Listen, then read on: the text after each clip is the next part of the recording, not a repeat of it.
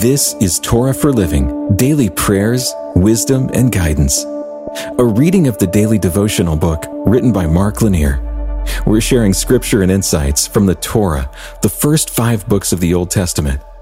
And today we're continuing in Genesis chapter 16, verses 1 and 2. Now Sarai, Abram's wife, had borne him no children. She had a female Egyptian servant whose name was Hagar. And Sarai said to Abram, Behold now, the Lord has prevented me from bearing children. Go into my servant. It may be that I shall obtain children by her. And Abram listened to the voice of Sarai.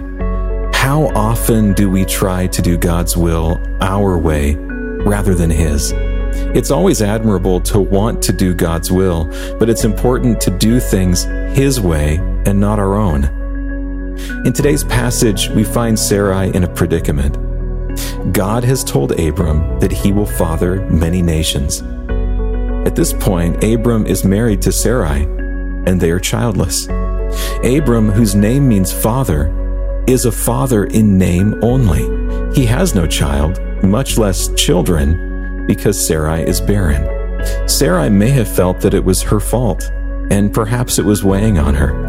If Abram was to be the father that his name conveys, the father that God had promised, then perhaps she had wondered if he had married the wrong woman. Sarai decided that God needed her help in getting his will accomplished. Well, if you know the story, you know that the servant conceived and did have a child.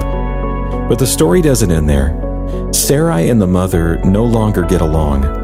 Sarai has contempt for the child, and the whole process has left a strong distaste in her mouth. Sarai ultimately runs the child and the mother off.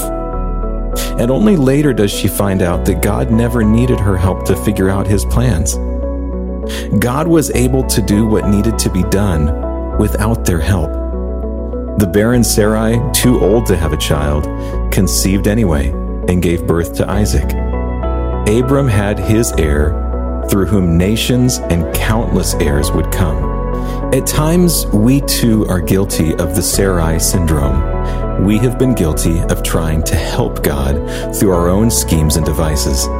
When in reality, our goal should be simple walk with eyes open and listening ears, and try to do the things that God would have us do, and trust Him with whatever the consequences are. God has His plans, and I can trust Him to succeed with those. All I need to do are the things that He instructs me, and He will always take care of the rest. Let's pray. Lord, teach me to walk in your ways. Let me do your will in my life and trust you to see your plans and keep your promises.